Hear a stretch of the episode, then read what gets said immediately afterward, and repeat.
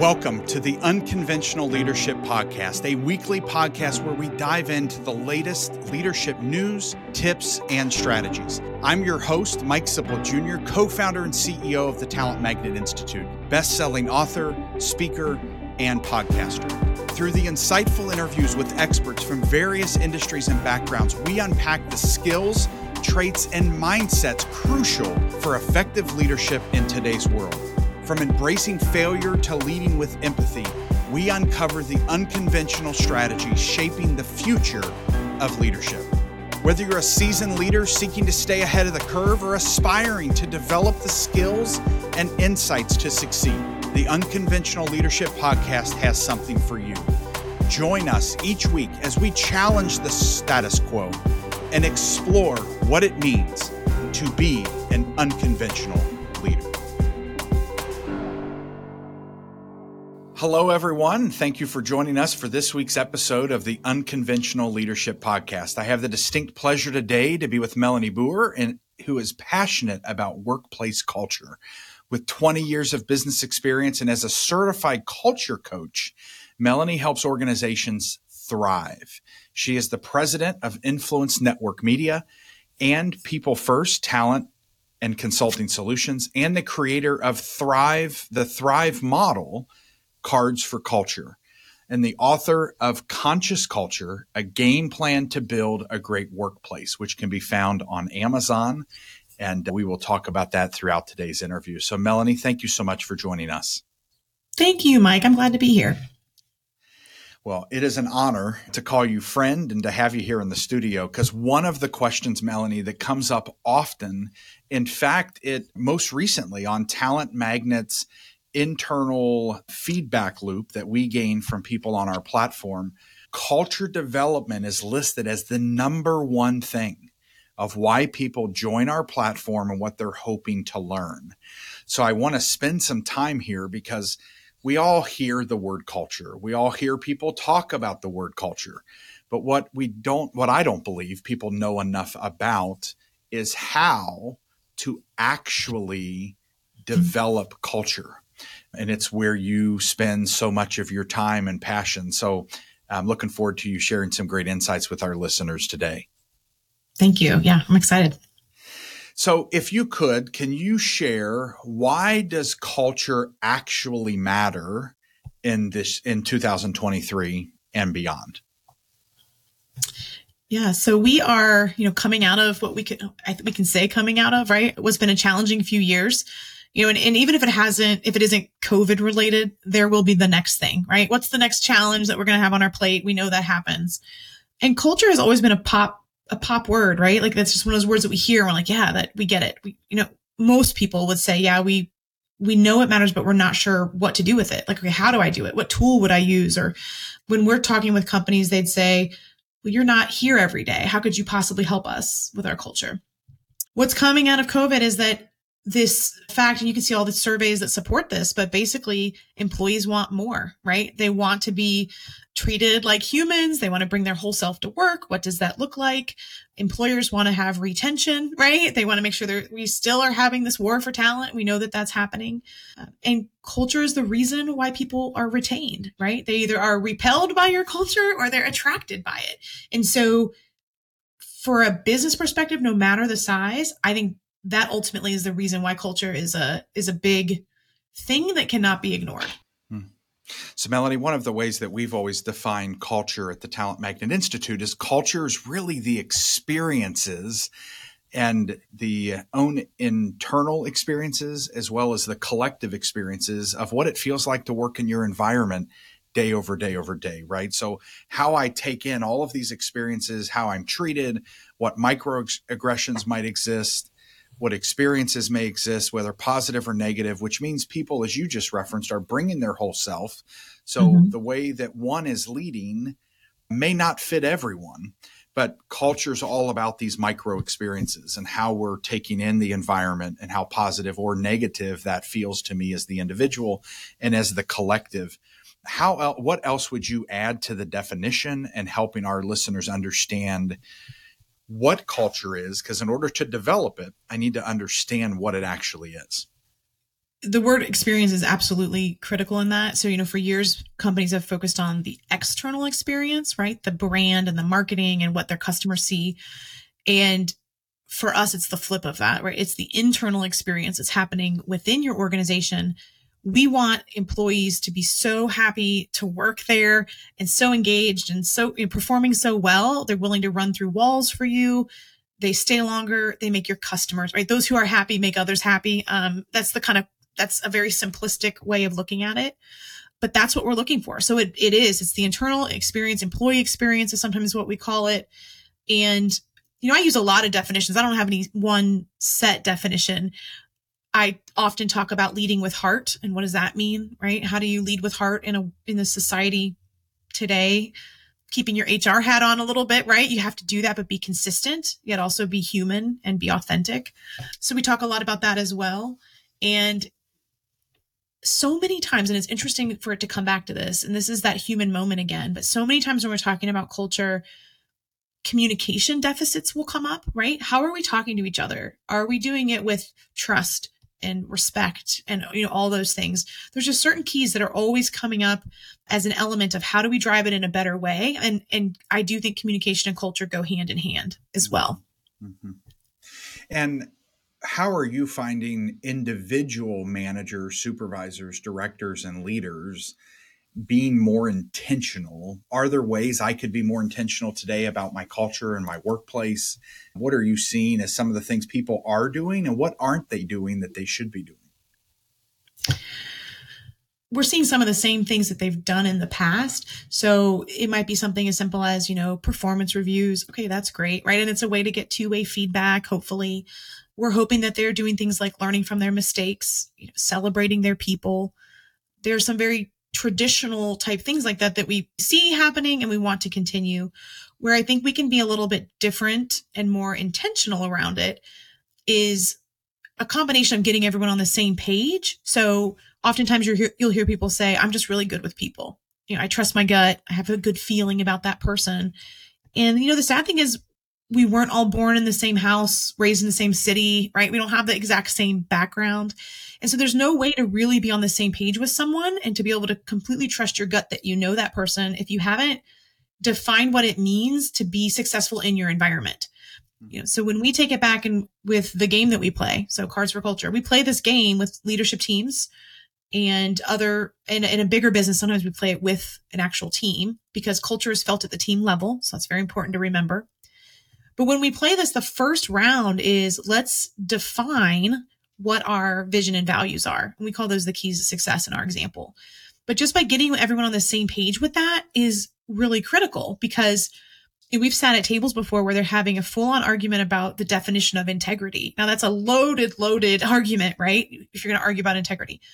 And what came out of it was this conversation about ultimately one of the gentlemen at the table was always late to things. And so the leader was calling him out and kept saying, you know, I question your integrity. You're disrespectful. You're never on time. And it was a kind of a heated discussion. And when we stopped the conversation and said, well, actually, what we're hearing is that Bob has a time management issue, but that's not exactly an integrity issue. And so even sometimes just defining for them the difference because in this leader's mind, it was an integrity moment. And in Bob's mind, it wasn't, right? So sometimes it's a matter of those types of things and getting everyone on the same page. So if you were to say, to be successful in our organization, right? We pay attention to details. We're on time. We deliver on a timely, like whatever it is that might be more service based. That's important. And then your team knows what to do to follow suit. So it's basically digging in and setting those expectations, letting people know what you stand for, and then just holding to that. And that seems like it'd be common sense or easy to do, but there's lots of organizations that forget to do that first. And with that, do you find that there are individuals that may not understand that all of those individual interactions are what make up their culture? So, like when people hear culture, do many find that it's undefinable? Do they go, Oh, I know what culture means. I just want to learn how to do things personally and as a team to make it better? Like where are people in that headspace when we talk about culture? Yeah. They for sure they think it's a that there's like a one hit wonder too right? Or there's a magic pill that you're going to take or i'm going to look behind the magic curtain and i'm going to find culture. And it is a collaboration of a lot of moving parts. And so i think that's where when I think about all the different areas that you want to impact culture in, I drive back to the Thrive model, which is this model that we created and we give it away for free. So I'd love for people to check it out if they get a moment, but they can find that on my website, thrivewithmb.com. The Thrive model has these six key areas, and I think that is really important. So there's not any one, but these six key areas that if you focus on them, and the model is a tree, if you can picture that right, you start in the roots and you build this foundation and you build up into the branches. And so it's simplistic in thought, but there's so many dis- different elements. There's actually like 72 things that we suggest you could be doing to really create a great culture. Mm. But start with the basics, move up into the branches, which will be a little more complex. And what I've found kind of in my 20 plus years of experience is that those are the kinds of things that are going to move the dial forward. And we use the terminology create a best place to work. And if that's not terminology that resonates or isn't in your city, it's creating a great culture for you. Mm-hmm and by defined by the employees, not by just the individual, correct? Absolutely, absolutely. It was a uh, the model itself was built upon you know years of HR experience and inputs, and then actually working through the Cincinnati Business Courier's best place to work practice multiple years for a couple different companies. And so it was this just combination of all those thoughts and what did we learn and how could we do better and the surveys that we participated in. And we put it all into this model. That's very cool. Very cool. Yeah. And and do you find that others have models that they're starting with, or still to this day, there's a lot of companies that statistically haven't even begun the journey?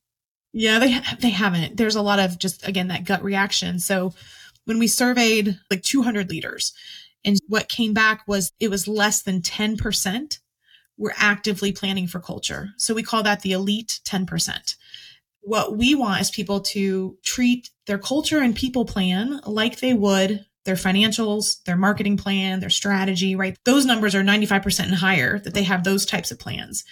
Yet when it comes to people, we're much more inclined to just trust our gut. And even when we worded the question, it was on a scale of one to five, how important are people and culture to driving your bottom line? That was very, it wasn't fluff and feels good, but it was like are they driving your bottom line? And Mike's giving me, yeah, like that, that matters. That's an important question. We found at a scale of one to five, it was a 4.8, like really high. Like it so matters. They, they definitely believe people and culture drive their bottom line. And yet again, and uh, this was a little cart before horse. I mentioned, okay, well then how many of you are planning for it? And the results came back less than 10%. So as smart business people, that's the rub, right? We're saying it's so important for our business and yet we're not going to plan for it. We're going to wing it and it's like, well, you know, hope is not a strategy, right? Like we need to actually create an actual plan for it. Yeah. And I'm sure there are people listening to this episode that say that's exactly why I tuned in that we talk about it, but we don't have the actions to back it up. And what you just heard Melanie share that that's very normal, unfortunately, that everybody's talking about it, right?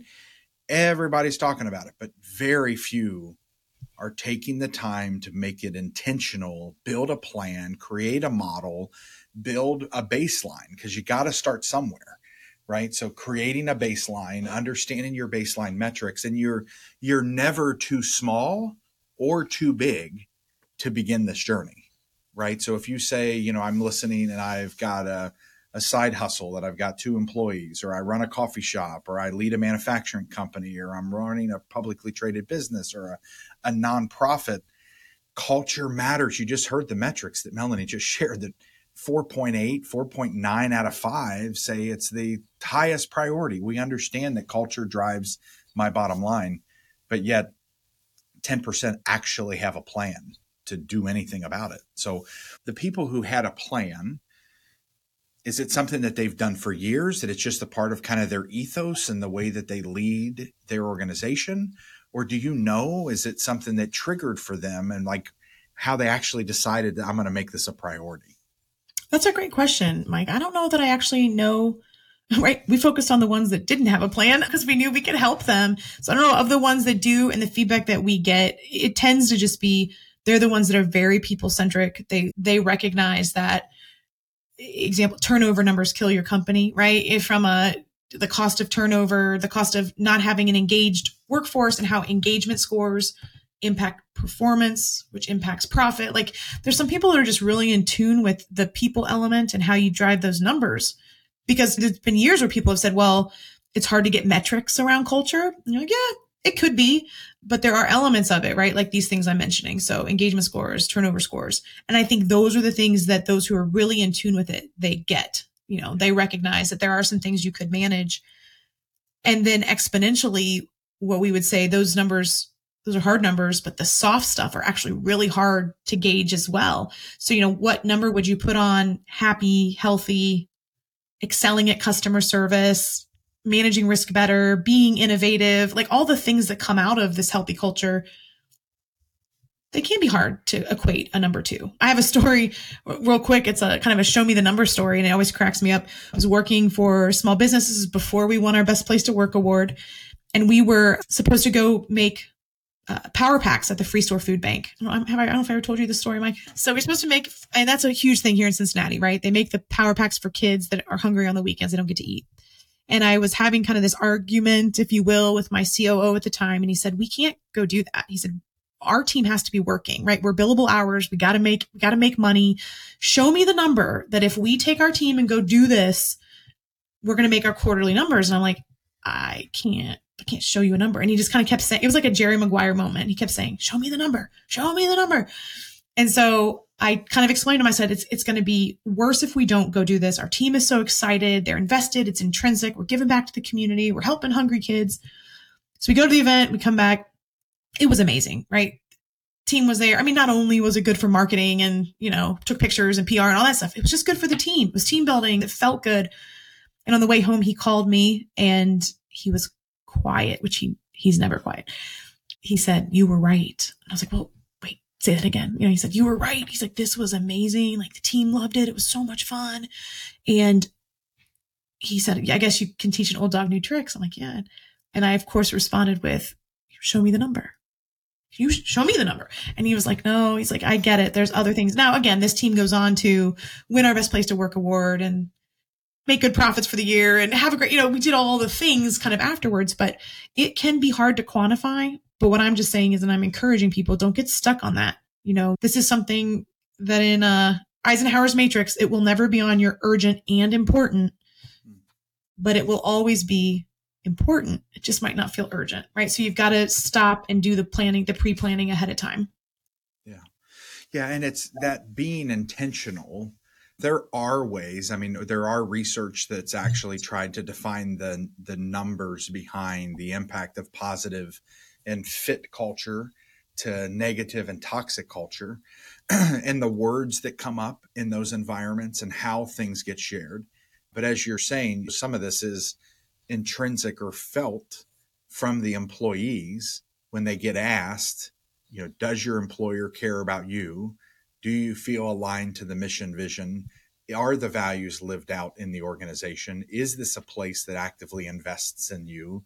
I was sitting with an organization it's been almost a decade ago and this was kind of the the one of the things for me that's really stood out when i was talking to this leadership team and it included the managers and supervisors of the organization we were talking about one of the ways to define your culture is what do you say on the weekends when someone asks do you enjoy the work you do right and we were talking about where those questions get asked. So when you're getting your hair cut, when you're hanging out at a sports uh, or extracurricular activity with your children or grandchildren, and somebody says, Hey, what do you do again? And you know, sometimes you can see it on their face visually that people are lifted up, people are kind of down and, and sulking and in their own little world. And hey, how are things going? What's going on? In some cases, you hear from people when you ask about that about their job right? And I was sharing, you know, personally, it's been kind of a mission of mine when people ask me, Hey, what do you do? I love what I do. I'm passionate about what I do. I make it a mission field for me to share about the great things and the team I get to work with and the partners I get to partner with and the things that we get to do and how we get to serve people. And I was sharing how many people, when they ask that question, will say back to me, like, gosh, I wish I enjoyed my work as much as you do right? And one of the individuals in the audience of this company I was talking to, she raised her hand. She got super emotional and she shared about the team she was on. How, when she recently was asked this question, how she shared that because of this team, I am where I am. They've helped me through the difficult things in my life. They've helped me navigate some really bad decisions I've made and helped me get through it. And she literally said she got very teary eyed. So the whole room could feel the emotion just coming on us. And she was like, I would run through brick walls for this team. I'll never mm-hmm. leave, you know, money can't hire me away from this organization because I owe, in some cases, based on some of the decisions that she made and the way the organization handled it, I kind of owe my life to this team. And I hope that I can bring every day the amount of energy back to this team that it's brought to me. And I was sharing, I was brought in to kind of lead a, a team exercise. And still to this day, over a decade later, I'm still talking about this particular individual and that team, that culture, that environment they created to create this kind of safety around not just one person. This was one who was willing to speak up, right? Everybody or the majority of people that they employ. And mm-hmm. those are the types of things to those listening that how are you expressing yourself about your job? When people ask you about the work you do, the organization you serve, the values of that company, what's your response? And then I always tell people if you're in the lead seat and you happen to be in the C suite, it may not, it's not going to be about what you think. It's about what everyone else thinks, right? So, how do I find out the stories that my employees are sharing? Are they proud to be a part of this team? Do they love the work they do? Do they feel supported? Do they feel that we're helping them amplify their best work, creating that kind of trusted environment? So For sure. That, you know, speaks to someone and provides some bit of an example. Melanie, so you mentioned leading with heart at the very beginning of the conversation.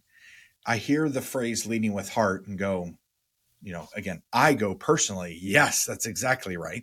But if I'm listening and I'm like, I don't know if we're supposed to lead with heart in the workplace because of how I've been taught through the all the rules mm-hmm. and regulations of HR and the way that the the workforce shows up today for people. So talk to me a little bit as an audience member about what does leading with heart mean? How do you encourage it? Uh, why yeah. does it matter? So it doesn't mean cast aside fairness and consistency, right? That that stuff still applies. And I know for HR leaders that's a big piece, right? You set a precedent, you want to But what it does mean is and, and someone said it to me this way one time. You know, imagine that that challenging employee is your child. And whatever, they're struggling with whatever name it eh, drug addiction. There's something going on in their life, whether or not they're performing or not showing up or not showing up. They have, you know, there's something going on in that person's life. And it's like, now, granted, it's hard to imagine showing every person the same compassion and love you might show your child or your mom or your spouse or whatever it is, right? But that idea that, you know, to me, it's about being human. That changed the dynamic for me. And maybe it's because I had kids and I got soft. I don't know what it is, but, but that idea that, you know, if I could treat everyone the way I would want, or how would I want them to treat my child, right? If if I'm entrusting them into someone else's workplace, what respect and what, you know, compassion would I want them to show my child? And I just feel like if we could all kind of be in touch with that a little bit better, our workplaces would be so much more it is it's human compassion. It's authenticity and thinking about others and, you know, I know as business leaders, we have to think about the bottom line and are we making money or I'm not going to be able to make payroll. That stuff is out there. It's not going to go away. But even the comment you made, Mike, like the things that that employee, the story you told, that employee went through some serious stuff.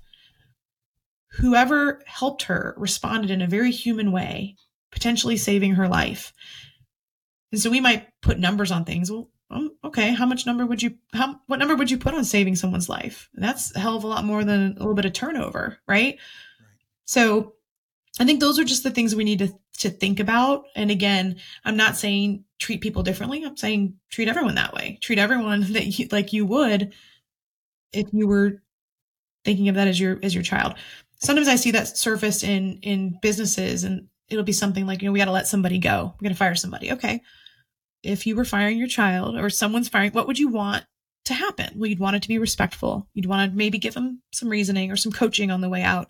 Maybe you'd want to give them, think about right now, again, not everyone can do this either, but Maybe it is providing them with that severance agreement to help them financially along the way or the outplacement services so they can get a resume coach or you know what I mean? There's like little things that you could do as someone's departing that just makes the process easier. Uh, and always, always, always, I always say lead with respect. So that's an easy and free consulting advice. You know, we can be respectful even when the situation is tense or hard, and it, that will get us a long way as well. And when you were mentioning earlier the best places to work, one of the things that we talk about in one of our modules, we call it ambassadors, is the way you show up, not just for the people who are with you, but for the people who may be departing or may have already departed. The way you show up for them is what they're going to remember most. Right. So mm-hmm. as individuals exit, whether that's for retirement, whether that's for sickness, whether that's for, you know, they weren't a good fit for the job. You had to actually let them go or fire them. The experience they have with you and how much you care for their ultimate outcome is going to be how you're remembered. Right. Which then mm-hmm. the ripple effect of that is they're also going to be the ones who become your amplifier about your culture. Because when people are interviewing, they go to their network they say, Who do I know that used to work in XYZ company? And they go and ask, right? And how you are defined is going to be how they experience their exit. So that's one of the reasons why caring for individuals, even as they exit your organization, matters a lot.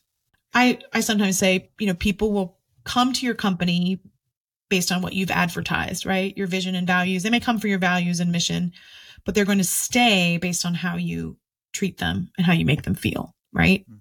So you may be able to attract them because you say one thing, but if you don't live up to it and your actions aren't quite literally speaking louder than your words, they won't stay. That you know, and that tends to be the the trend. People don't stay working for bad leaders. Well, that's a Marcus, isn't that Buckingham? Marcus Buckingham? That's what he said, right? People don't leave companies, they leave bad managers. And some of that's true as well. So so, Melanie, one of the questions I want to build on that what if I want to lead from my heart, but I'm not surrounded by others who lead with heart? How do I how do I fight that tension? How do I be different? Um, mm-hmm. How do I influence up in a way that's not going to be damaging to me or my career? Part of me wants to say that if you're surrounded by people that don't think the same way you are, you may not be in the right place. But I also recognize like that we can lead up, we can help people see different things, just like in the story I was telling, right, where he said you can teach an old you can't teach an old dog new tricks. He he wanted to change. He he knew there was another way to to kind of do things. So kind of tying into this, Mike, I, I get the question a lot. What if my leader's not on board with all this stuff? What if my leader's not on board with culture? Which is kind of what you're saying, right? Like I want to do it, but maybe the rest of my team doesn't want to. They're not on board. Right. That's the most common question I get when I speak is what if I've led the horse to water, but I can't make him drink? Okay. So the idea is, okay, well then we, we want to show them all the things they can do, give them tools that they've never had before because I, I don't know that any existed before. So things like playing the game, Cards for Culture, pulling out the Thrive model and saying, hey, here's a plan. We don't have one. Let's just use this as a heat map. You know, what can we do? What can we not do? Not being afraid to ask for help, right? So reaching out to people like Talent Magnet Institute to say, I could use some development. Our team needs this. I need help. Um, you've got to have those vulnerable moments to say, I have some ideas. Let's talk. Let's ask for help. If there's still pushback, again, you have to really kind of stop and think like, Hey, I've tried. I've offered some of these things up and you ultimately decide am i still happy working here or am i not you know i had to make that decision myself in corporate america and ultimately it led to me starting my own business right because i thought this really matters to me and i could see it mattering to everyone else and in a kind of a pay it forward moment best book i ever read pay it forward by catherine ryan hyde in that kind of an era i have this big mantra of you know, making the world a better place one workplace at a time and it's like a pay it forward idea, right? If we can keep doing that and keep helping, we help others. They have better days, right? They go home happier. They treat their family better. They don't kick the dog, whatever it is.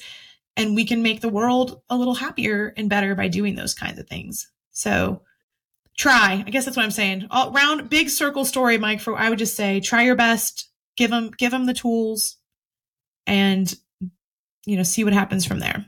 And to those listening, this is part of the culture game that Melanie has put together. This is part of the resources that she shared. If you go to thrivewithmb.com, we'll provide that in the show notes. Like there are tools, you know, our leadership discussion cards. There's micro ways to begin your journey to create and set a better, more engaging environment and create the kind of culture that you may be desiring that you may not be getting where you are, but you have the ability to show up different, to bring tools and resources that help you bring in value into the conversation with confidence, right? So whether it's cards for culture, whether it's the Thrive model, whether it's things from this podcast that you're like, you know, I'm going to go have a discussion about this. I want to encourage my team to listen to this, you know, from this timestamp to this timestamp, and let's have a dialogue about it, right? So mm-hmm. just create the conversation. Some of you are going, we're doing all these things but we love the fact that we're able to, you know, again, I think the environment of conversation starters and mm-hmm. exercise, mm-hmm. you know, the cards for culture exercise of like let's check ourselves let's make sure we're all aligned let's let's debate and have healthy discourse to help yeah. us move further faster right so so often you know you might do a survey and then you don't do anything with the data and that's not the intention. The intention mm-hmm. is that that data informs and allows you to continue to have further dialogue. Um, so just be encouraged that today's your day. Tomorrow's a new opportunity for you to show up in the way that we're describing that you can show up, and we're supportive of that. Melanie, one of the things that you have in the, I'd love this in your work conscious culture. For those that are watching on video conscious culture you can see it on our youtube channel. You can go out to amazon to pick this up but you i love the sentence in your final thoughts of culture is not rocket science. It's investing in people because good people are the heart of a great organization. Right? No organization no strategy ever got accomplished without humans. And it's not rocket science so, Melanie, I would have a couple closing questions. One, how would you define unconventional leadership? Unconventional leadership is having the courage to do it in a way that might be a little bit different, do it differently, do it in a way that is still the things we talked about, right? Fair and yet think outside the box. How can I do it? How can I do it in a way that benefits everyone? How can I, you know, we've done it this way. I hate I hate that phrase. We've done it this way forever. We're not going to change, right? That we, we can't think that way. We've got to be able to embrace doing it differently, have a mentor be a mentor, have a coach be a coach, whatever it takes to get to a new level. Yeah, that's outstanding. And what is one resource that you have been influenced by the most in this particular topic that you'd like to share with our audience? Again, I go back to I think my whole reason why I started this company and even created the game and the idea of moving things forward. I mentioned it earlier, but like that book, Pay It Forward, Catherine Ryan Hyde, that's my resource. And it, it changed my perspective. You know, it really was this moment during COVID where I was reading with my kids and I was trying to think through, you know, how could I make culture sticky, right? Make it pay it forward in an organization. What could I do? And it's not just buy coffee for the person in line behind you at Starbucks, which is what we've kind of watered down the pay it forward movement to be, but to do profound things for other people in a way that changes their life. So if you haven't seen, read the book or seen the movie, I would encourage you to do so. Awesome. Well, Melanie, thank you so much for being with us today in the studio. Thank you for having me. This has been wonderful. My favorite topic with one of my favorite people. Thank you, Mike. And we look forward to being with all of you next week. We hope you had some great takeaways. Melanie and I do want to hear from you. So please share your thoughts. What is one thing that you took away from this conversation? What's one question that you have that we didn't cover today that you hope to hear more about? So please connect with us. We're both very accessible via LinkedIn and on our own website platforms. Um, so thank you, everyone. We'll see you and talk to you next week. Thank you for listening to the Unconventional Leadership Podcast. We hope you gain valuable insights and inspiration from today's episode. We invite you to join us on this journey of exploration and discovery as we continue to uncover the unconventional approaches and strategies that are shaping the future of leadership. Stay tuned for our next episode. Don't forget to subscribe, rate, and review the Unconventional Leadership Podcast on your favorite podcast platform. Remember, being an unconventional leader means embracing new ideas and strategies to drive growth and innovation. So keep pushing the boundaries and challenge the status quo. And we'll see you next time on the Unconventional Leadership Podcast.